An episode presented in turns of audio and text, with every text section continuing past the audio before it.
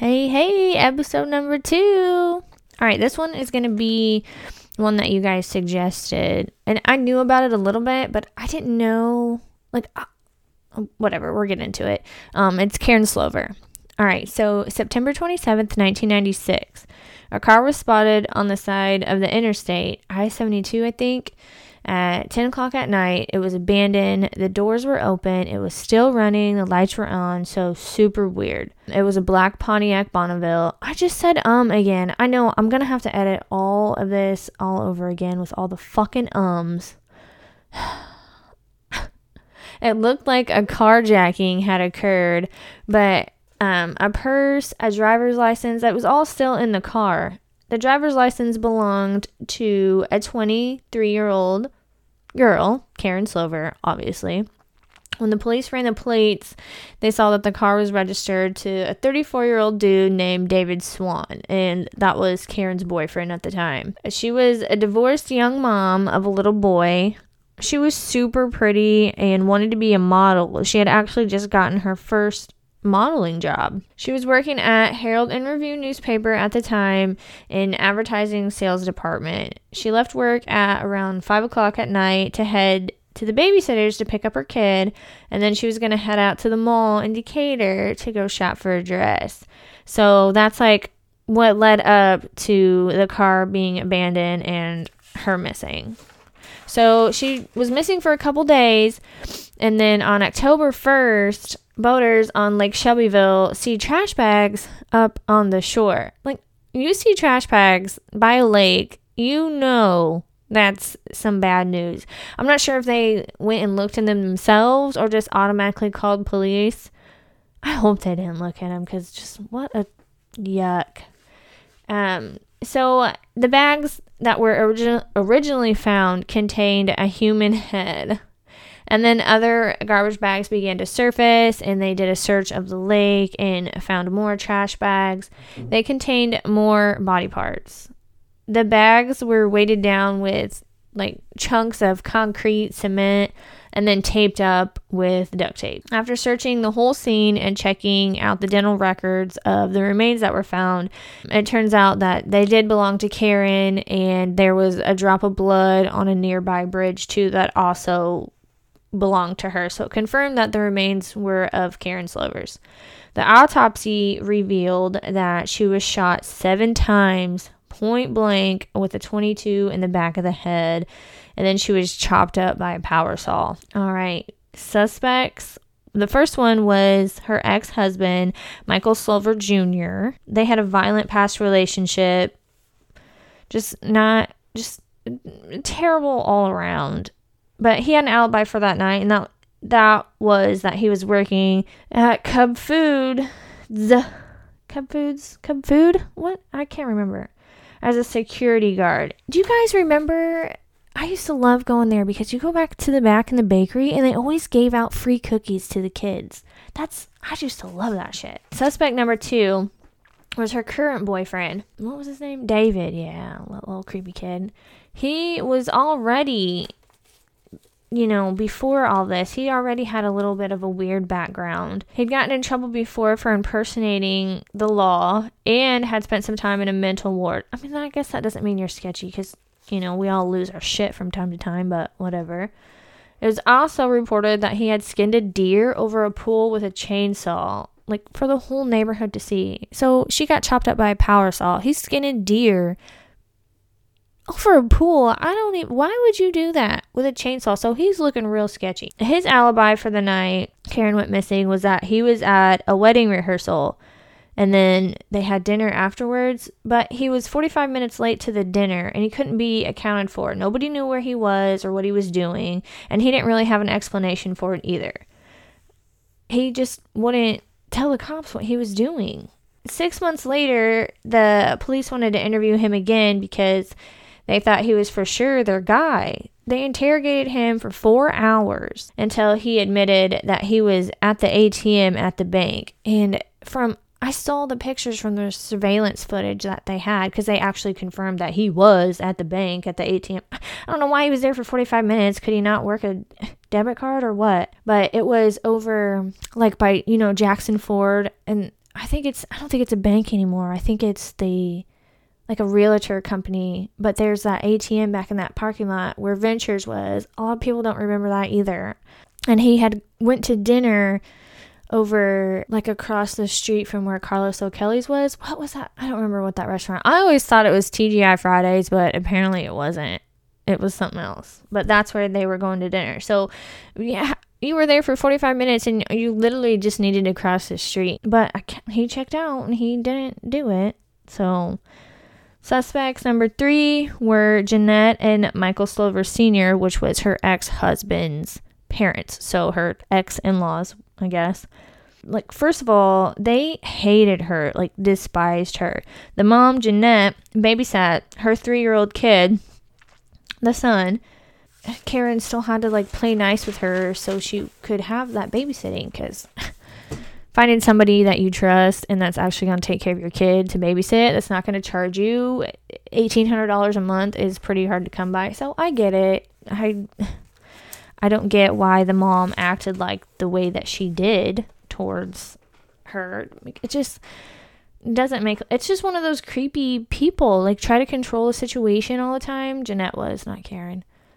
Like just get over yourself. Not everything's about you. You don't need to control everybody else's lives she, they were scared that Karen was gonna become this famous model and move away with the kid, and they would never get to see their grandson again. Now, this bitch, Jeanette, she was super fucking creepy. She wanted that baby for herself, she wanted sole custody.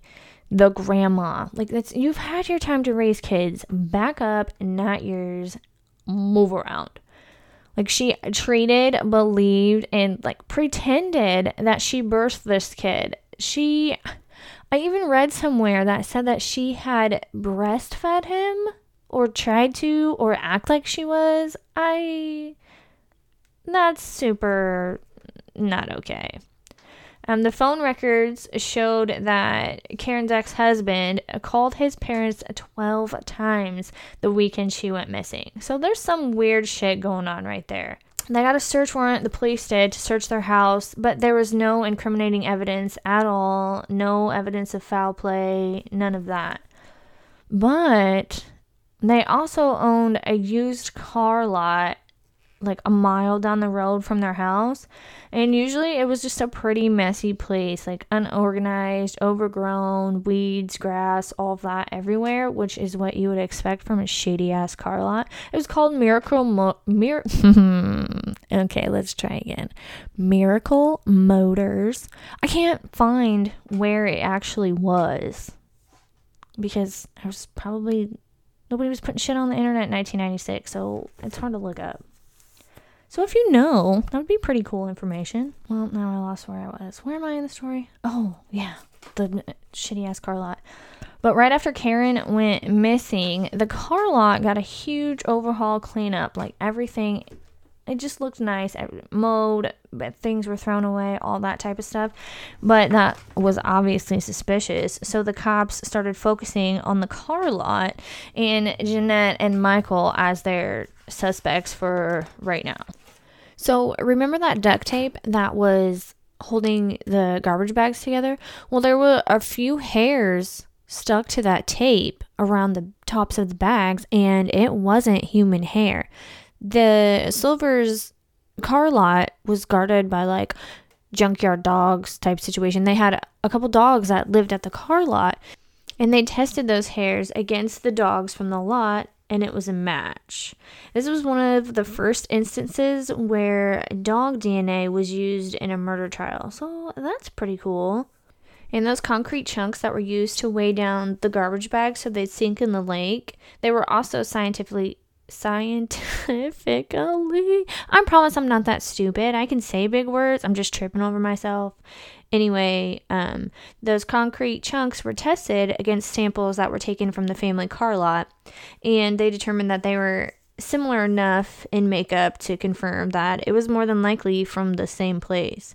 So, with all that evidence, it still doesn't prove that Michael and Jeanette had actually committed the crime, though. Someone else could have easily done it, I guess, and just used their property. So, law enforcement decided they needed a little more to go off of. So, a few two years after the murder, the fucking United States Army was brought in to help determine what was going on. They just needed a little bit more muscle. They removed 5,000 square feet of topsoil from the car lot to sift through to see if they could find anything in that dirt. Um, it took about six months of sifting and searching. It was like 65 of those big ass buckets worth of dirt.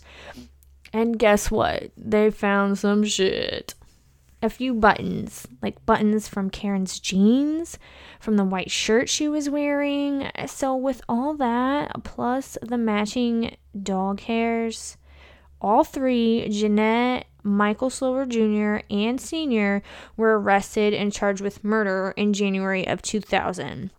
The trial begins, and two years later, on May 18th, all three were found guilty of first degree murder.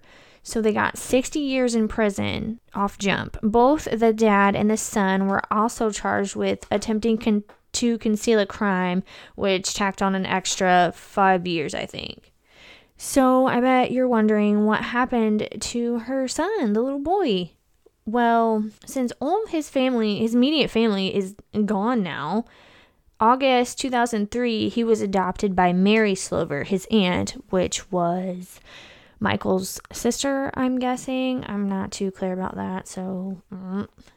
But a judge said, uh, nope, and deemed her unfit because he thought that she probably knew about the murder. If it's her parents, then there's probably a good case for that she knew about what was happening the whole time and is just trying to pull fast one. I don't know. Anyways, she all of her she she didn't get to raise him anymore and the boy ended up being raised by his mom's parents which is where he should have been in the first place like hello your parents this girl's parents killed his mother so let's just go ahead and put him with that side no you probably should he needs to be on the other side of the family so anyways that's piece of shit number two three and four i realize this whole episode is way shorter i guess it's not way shorter but 12 minutes. Usually podcasts are like 30 minutes to an hour, but like I said, I'm just by myself. So I'm not going to put you guys through a whole 30 minutes of me talking, tripping over my words, sounding like a dumbass. Maybe when I feel more comfortable, we'll get there. It's fine. It's fine. It's fine. It's fine. Um, I forgot to say in the beginning of all this, which I should have said in my intro thing, is that this is all the way I'm telling these stories and the way I'm researching is just through the internet. So a lot of it's Wikipedia, you know, WAND News, Her- Old Herald and Review, um, whenever they redo and come out with information, I guess. But also the fact that it's more of my opinion and how I feel. I don't want, well, I can't really.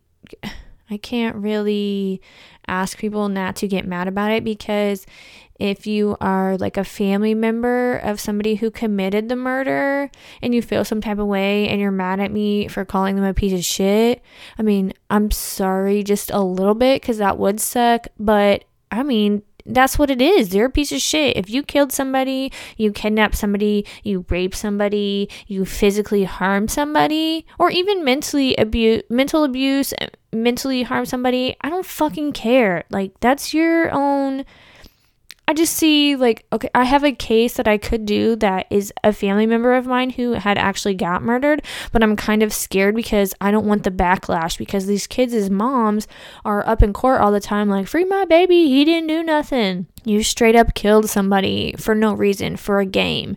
So I don't want me talking like that about somebody's child or somebody's family member to come back on me and I end up being murdered and someone's going to have to take this over and then tell the story of how I got murdered for talking shit about a killer. I'm just so please don't take it like that, I guess. I'm not sure what to say about that. Please don't kill me. Um so yeah, bye.